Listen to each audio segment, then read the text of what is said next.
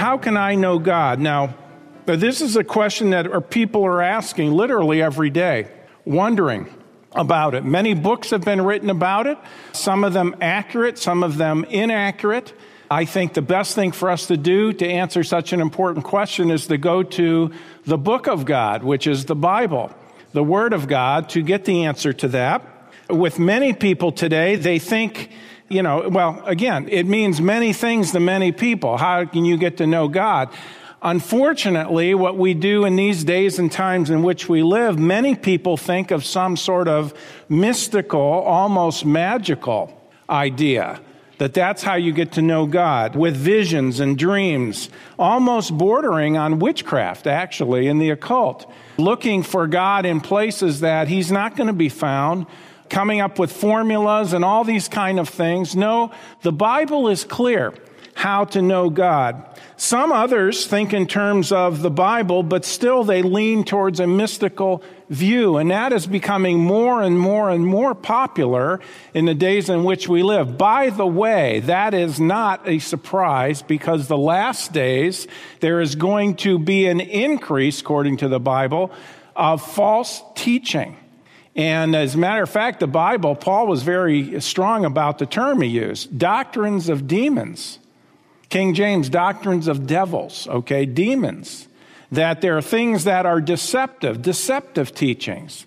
And so, how can we know God? Let me ask you this morning do you know God?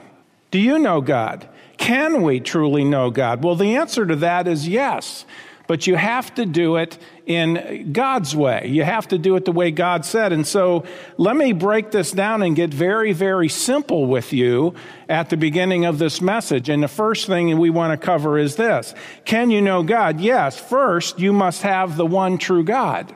All right. There's a lot of quote unquote gods you can know, but do you know the one true God? You might say, well, who is that? Now remember, Hinduism has millions of gods.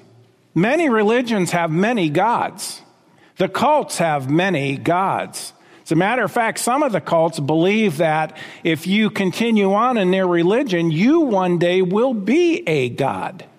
Obviously, that's not biblical. Obviously, that's not true. As a matter of fact, that's blasphemous. So, first, you must have the one true God, and this is the God of the Bible. We don't make any apologies about that.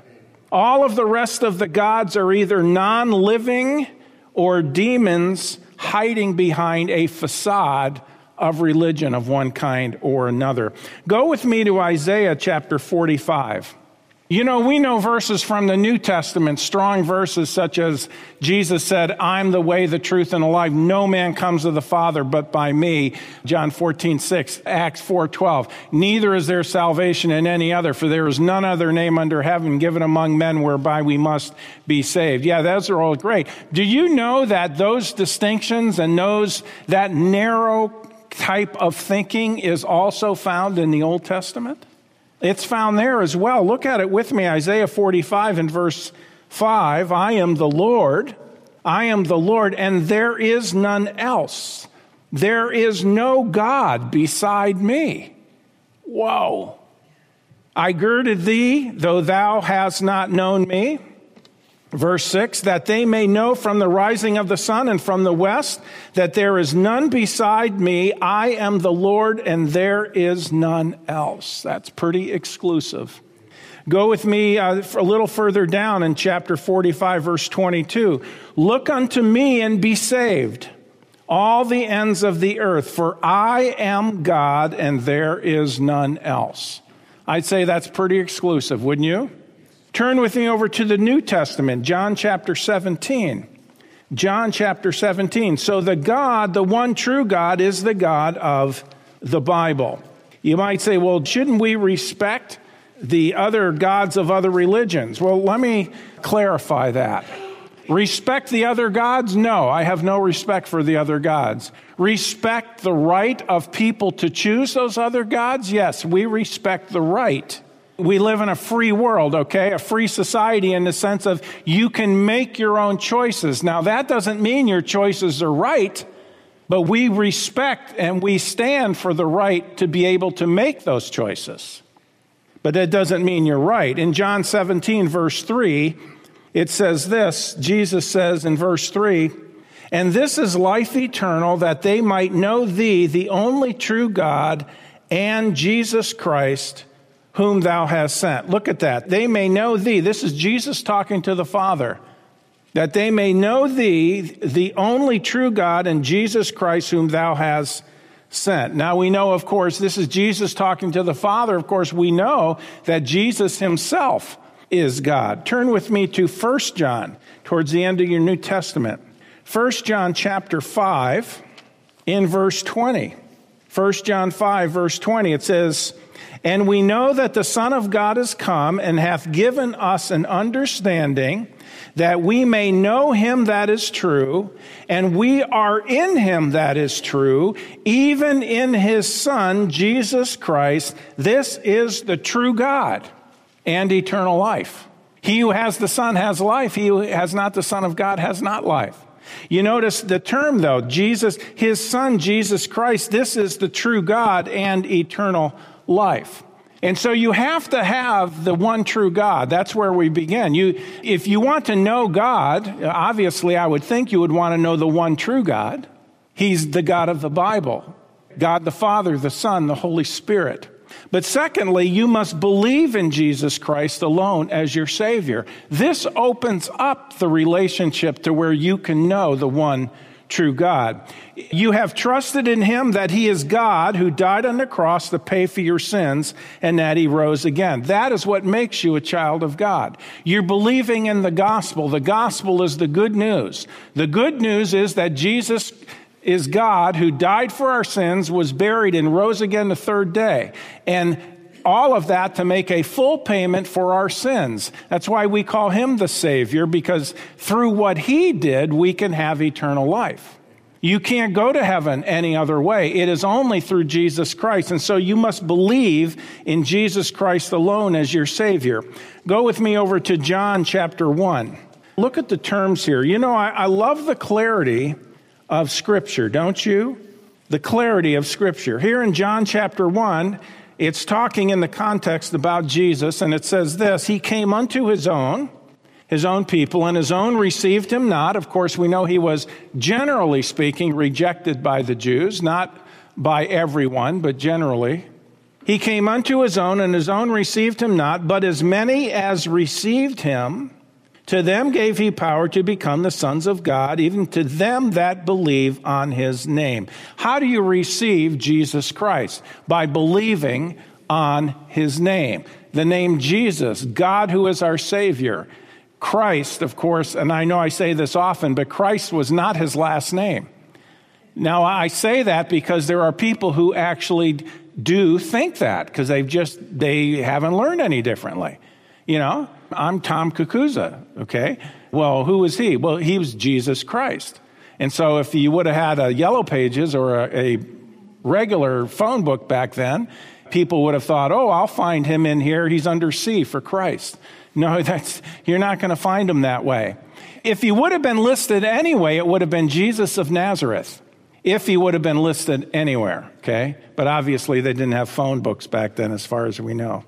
Well, I'm sure they didn't because they didn't have phones. Jesus, God who is our Savior, Christ means the Messiah, the anointed one. When you believe in Him, you are trusting in Him, you're putting your faith in Him that He is God who is your Savior, the promised Messiah. You're trusting in Him for your way to heaven. And when you put your faith in Him, He gives you eternal life. Look at, again at verse 12. But as many as received him, to them gave he power to become the sons of God, even to them that believe on his name, which were born not of blood. In other words, you didn't get to heaven because of your lineage, nor of the will of the flesh, you're trying hard, nor of the will of man, you've come up with a scheme in your mind. But you're born how? The only way you can be spiritually born of God.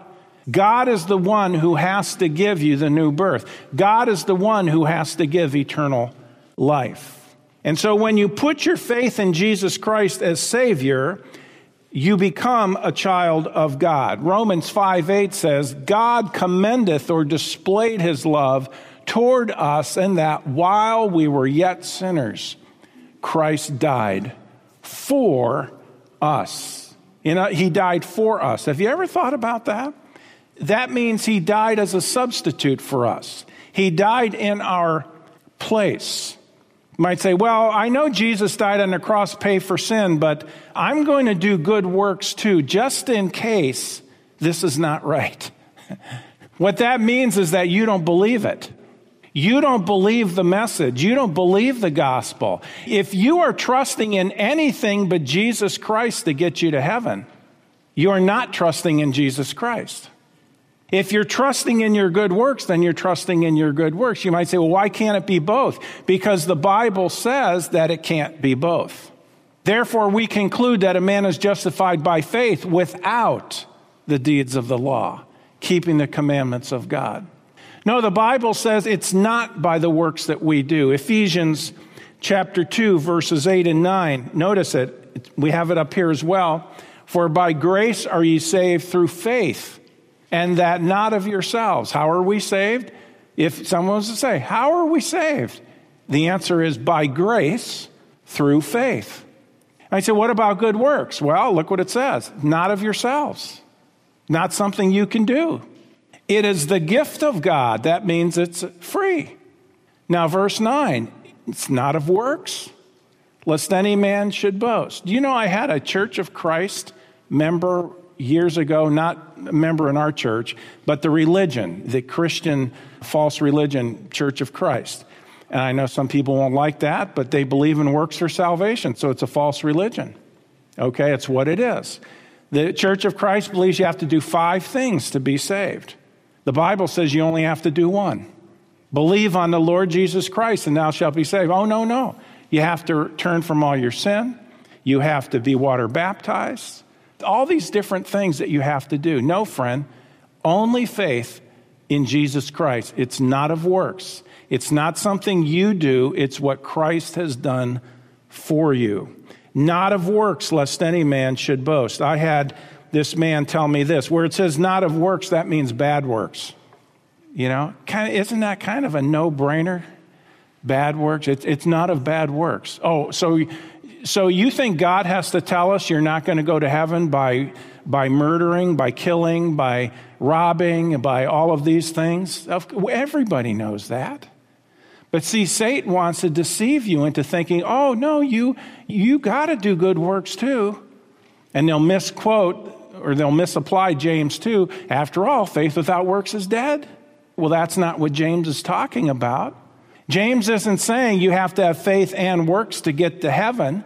James is saying those of us who are saved, we should exercise our salvation in a profitable way and use our lives for Christ. But living for Christ, whether you obey or disobey, that doesn't get you to heaven. The way to heaven is through faith alone in Jesus Christ alone. I'd say, well, I, am not convinced of that. Well, friend, you better get convinced before you die. Because if you die trusting in yourself, you'll be lost forever because you are not accepting the payment Jesus made for your sins. Turn with me to 1 John chapter 5 in verse 13. Notice what it says. These things have I written unto you that believe on the name of the Son of God. There it is again. We saw that in John 1. Here it is. We see it again. These things have I written unto you that believe on the name of the Son of God. Look what it says, that you may know that you have eternal life. Do you know why people don't know that they have eternal life? Do you know why Calvinist does not know for sure that they have eternal life? Because they're still looking at the way they live their lives to get them to heaven. Whether they're going to be faithful to the end or not. That is a very confusing position to have. Friend, I know I'm going to heaven when I die. It has nothing to do with the way I live, it has everything to do with what Christ did for me on the cross. The only way you're saved is by trusting in Christ, okay? We like to illustrate it this way if this represents you and me. We'll let my wallet represent all the things we do wrong. Those are sins. God loves us, but he hates our sin. Sin keeps you apart from God. You cannot get to heaven with your sin. You have to be sinless in the eyes of God. All your sin has to be taken care of, gone if you're going to make it to heaven. If you die with your sin, you'll be lost forever in hell. God will not let you in to heaven with your sin. The wages of sin is death, means separation. Religion says do good works, get baptized, give money, come to church. Now, they all may be good things, but they won't save you. They won't take care of the sin problem. You need a death payment for your sin. So you have a choice. Either you will say, I'll be responsible for these and I'll spend forever separated from God, God's wrath being poured out on you, or you'll say, I'm going to trust in Jesus Christ. And that's why Jesus came, because we couldn't save ourselves. He came, and when he died on the cross, he took our sin upon himself. He made the payment, leaving us nothing to pay for. He rose from the grave. If you believe or trust in him that he did that for you, the moment you do, he gives you everlasting life. And he even says, listen, if you'll believe or trust in me, you can know that you have eternal life. That's what it says right there, 1 John 5 13. Not guess, not hope, not wish. No. We sang the song this morning. When the roll is called up yonder, I'll be there. I'll be there. Not, well, I hope I'm going. Isn't that amazing? It's a wonderful truth. So, number one, you need to have the right God, the one true God. Number two, you must believe in Jesus Christ alone as your Savior. Now, remember, what are we talking about? How can I know God? This is the way, according to the Bible, that you get to know Him. Once a person has trusted Christ, they become a child of God, and then we have the privilege of getting to know our Heavenly Father better. Now, this comes into it. This is where we're going to answer the question how can I know God? Or some people say, how can God be real in my life? Well, He is real in your life, but you're talking about some sort of an experience, and we're going to talk about that. See, the Lord wants to become more and more real to us in our everyday lives. And so the question is how can we really know Christ personally and for Him to truly be real? To us. He is real, but how can you know him personally? Okay, here we go. Third point is this the answer is this a willing obedience to his word. Here you go a willing obedience to his word. That is the gateway into getting to know the Lord. That is the gateway for him to become real in your life, real in the sense of you experiencing a closeness, an intimate walk with Him. It is through a willing obedience to His Word. While obedience is always right, it is not all that God wants. Now, that's not a contradiction of what I just said, because I left out a word. It's the word willing. It's the word willing. Can I tell you this? You can be raised in a Christian home or a religious home, and you may even be a believer in Christ. But if you have no desire as a believer to walk with the Lord, to know Him, to obey His word, to get into the scriptures, to pray, to share the gospel, if you don't want to do that, and sometimes if you do, you do it reluctantly, that's going to damage your life because you are not going to get the blessings that maybe you would like to have. He's looking for a willing obedience. You know, we sing the song, As the deer panteth for the water, right? So my soul longeth after thee, as the deer. Do you long to know the Lord? Do you have a heart desire to know Him?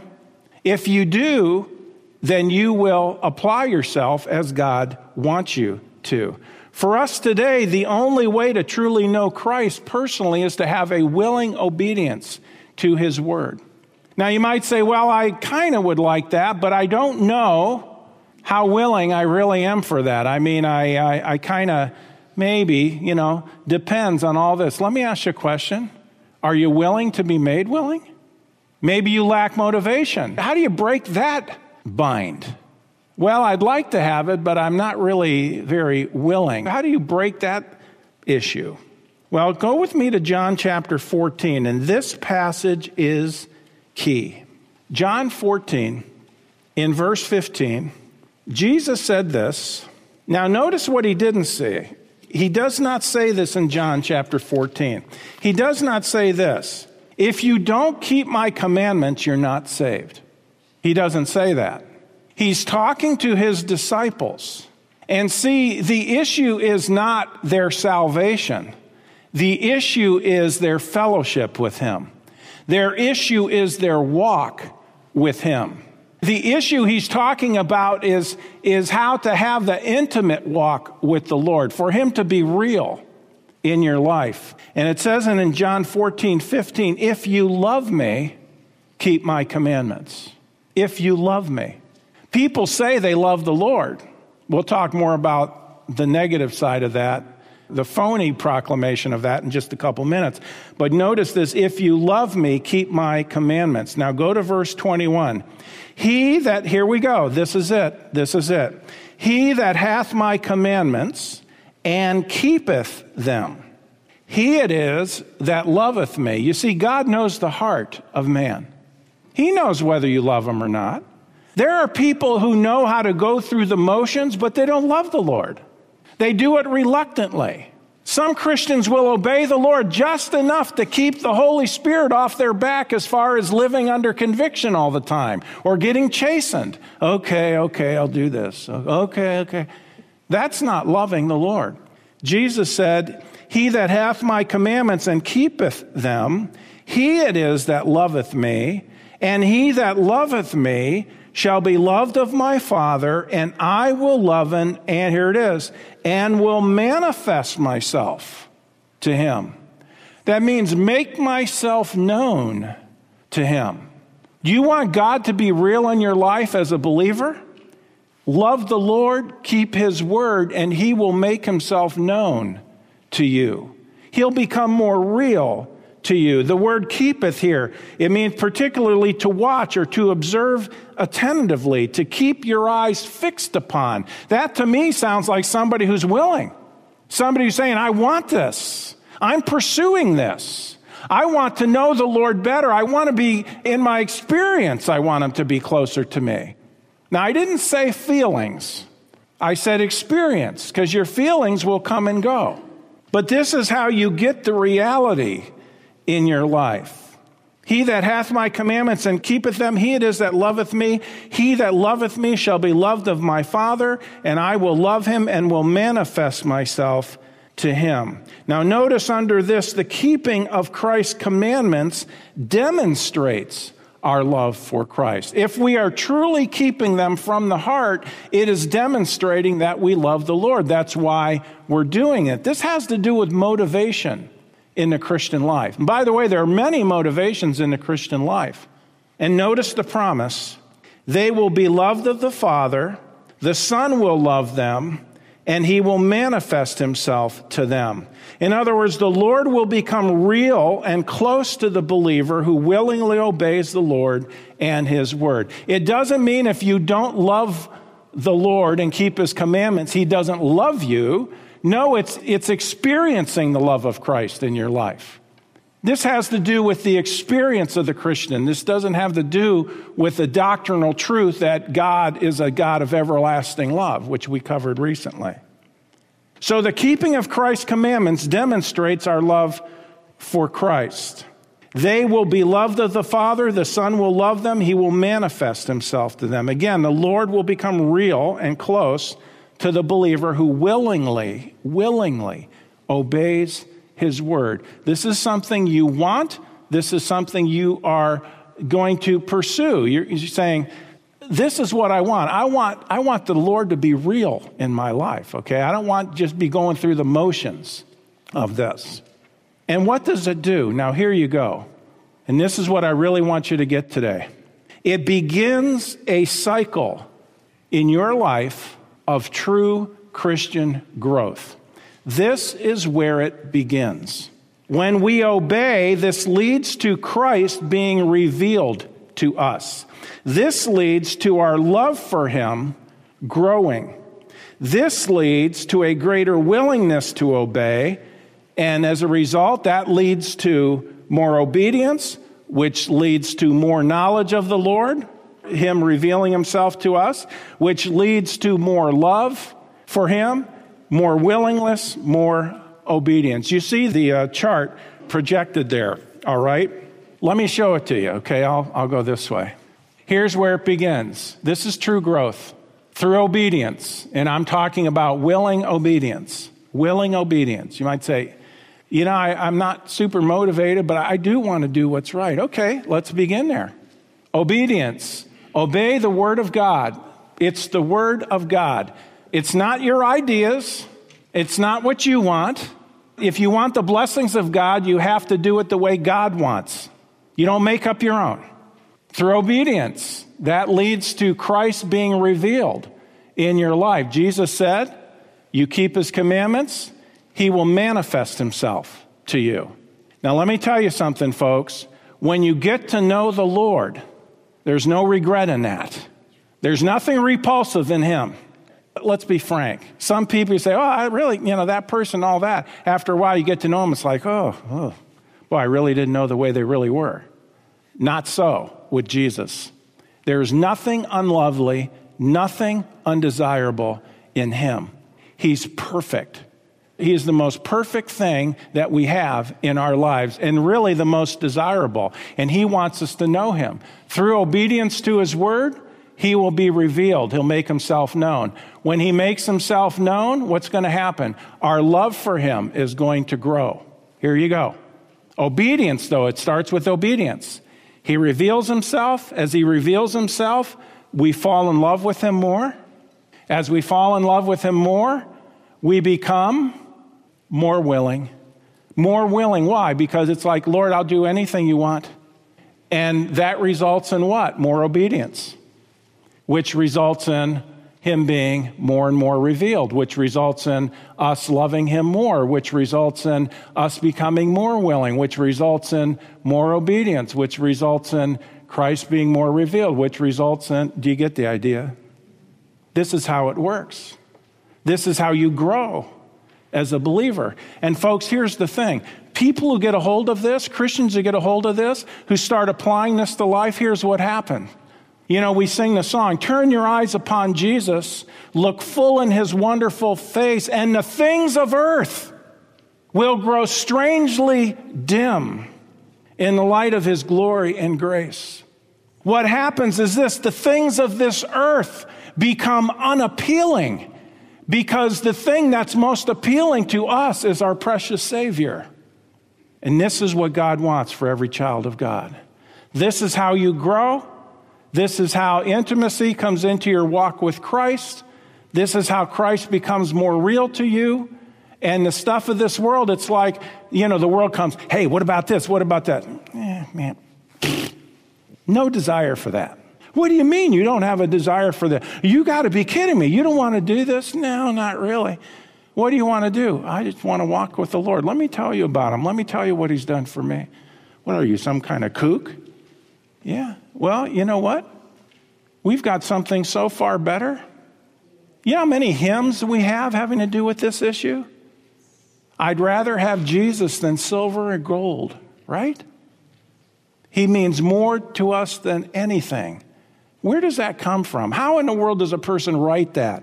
That is what they're experiencing by the fact that they're saved by grace and they're walking according to the Word of God. And this is what God is doing in their life. When we continue to obey, this leads to a greater closeness to the Lord, which leads to a greater love for Him, which leads to a greater willingness to obey, which leads to more obedience.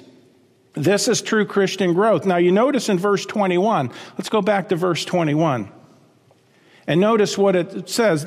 What it's talking about in verse 21 is this speaks of the blessings of experiencing God's love on a deeper level. God's love is always there, but to know and experience it personally is another issue altogether.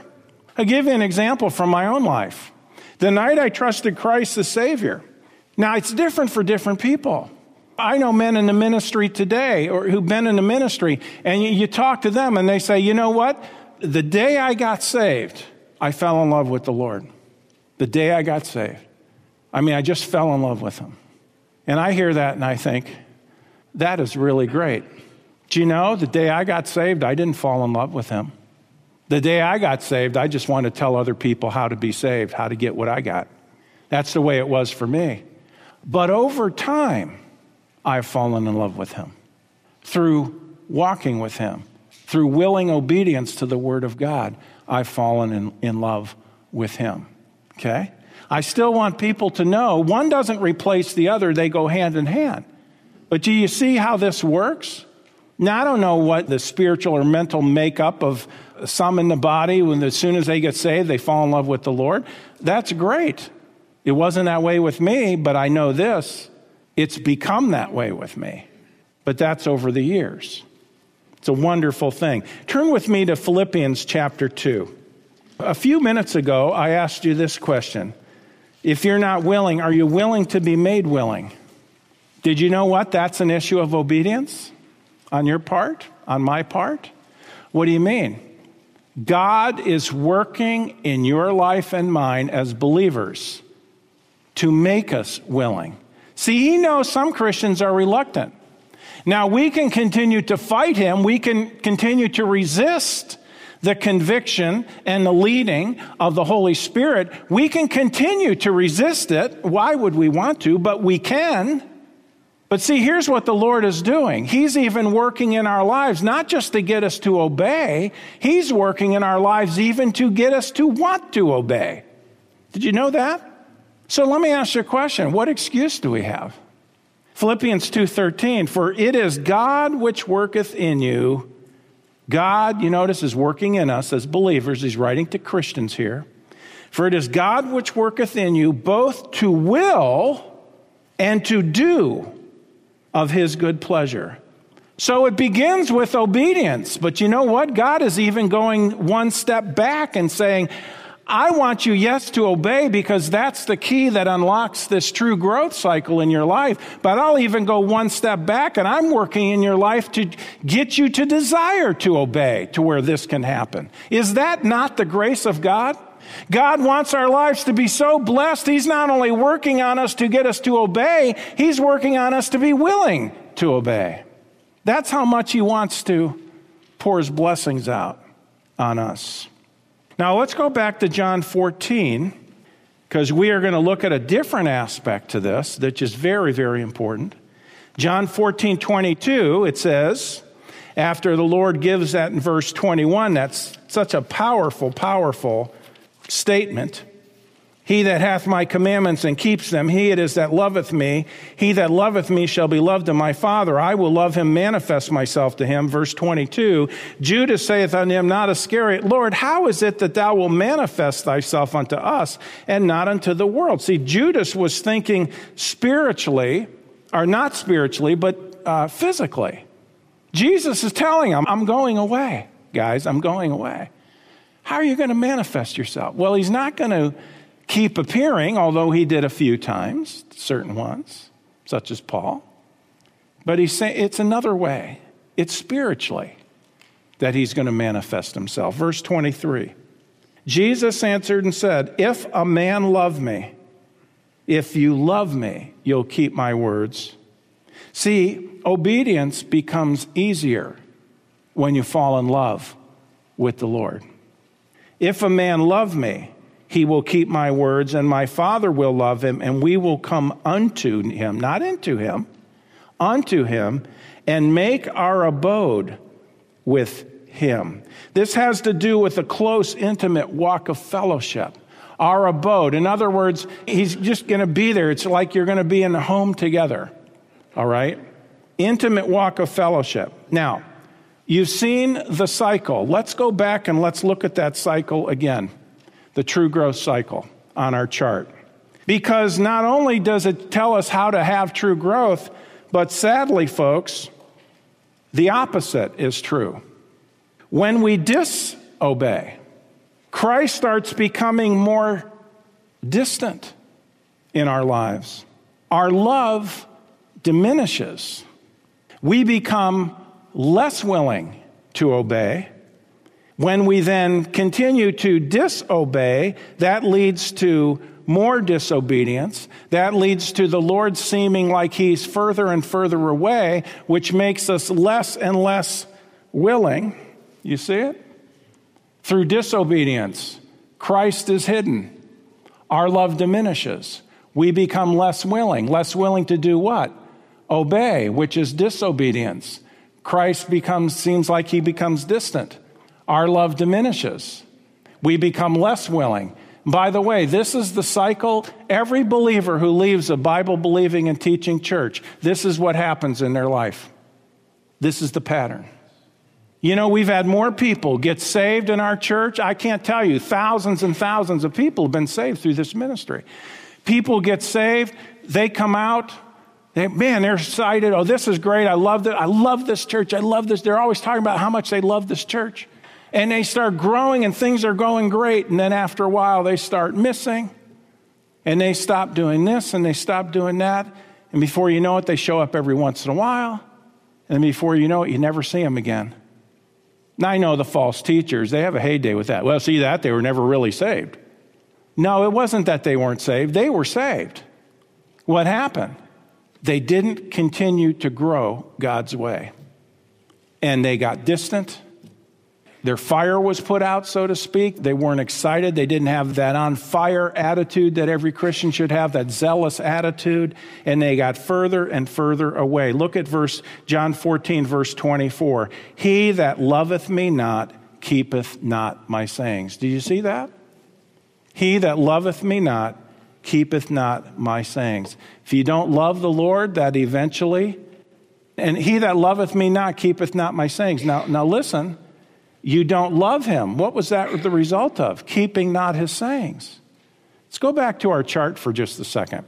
He that loveth me not keepeth not my sayings. Where does that go back to? Disobedience. Disobedience results in this diminishing, which leads to less desire, which leads to more disobedience, which leads to the Lord being more distant. Now, let me ask you a question Is he really more distant? No. The Holy Spirit is in us, Jesus is there. It's just that we don't have the intimacy, the closeness. We're not experiencing how wonderful that is to walk in fellowship with Him. Our last point here if we do not keep His words, we do not love Him. You've heard the saying, and it's true talk is cheap. I am so sick of people saying, Oh, I just love the Lord, and they're disobedient to His word. Oh, I love the Lord, and they're living in sin. No, you don't love the Lord. You don't love, if you love the Lord, yes, we still sin, but folks, you're not living in sin if you love the Lord. They say, I don't like that. Well, that's what it says. Isn't that exactly what verse 24 says? He that loveth me not, keepeth not my sayings. And the word which ye hear is not mine, but the Father's which sent me.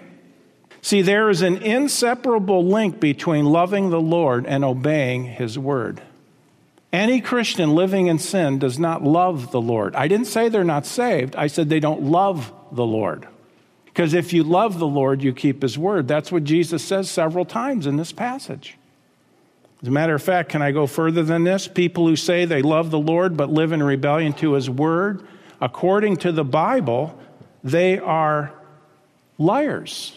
First John teaches that. By the way, 1 John 5 3 says this For this is the love of God that we keep his commandments. You love the Lord? What is the mark of that? You keep his word, you keep his commandments. And his commandments are not grievous. No, they're not grievous, they're not heavy, they're not burdensome if you love him, but you don't want to keep his commandments if you don't love him. You'd rather have rebellion. See, folks, how real is God? In my life? How real is God in your life? I'm talking about your experience to Him, okay? Let me tell you this God wants His reality in your life and mine to be as real as the clothes on our body. He wants us to be close. He wants to be real to us. He wants us to fall in love with Him, to serve Him out of love for Him. And as we do, we start knowing how He is. And the more you get to know how the Lord is, the more your Christian life will be benefited and you'll experience the blessings of God. You know, I've said this before, and it's, it's true. If you have a Now, God, it, by his very nature, is always God. He's the same yesterday, today, and forever, right? He never changes, he's immutable. We know that. We know that. That's, that's a doctrinal truth that we know. However, our experience with him, with our Heavenly Father on a daily basis, has to do with how we view all the other issues and challenges that come our way. And I've mentioned this before if you have a big God, you have little problems. If you have a little God, you have big problems. Let me close with this. Robert Dick Wilson taught Hebrew at Princeton Theological Seminary. Now, this is Princeton way back, not modern times, okay? Robert Dick Wilson taught Hebrew at Princeton Theological Seminary, and one of his students was Donald Barnhouse. Now, Donald Barnhouse is a Bible teacher of the past. Barnhouse tells of his going back to the seminary to preach after having graduated there 12 years earlier. Dr. Wilson came into Miller Chapel and sat down near the front.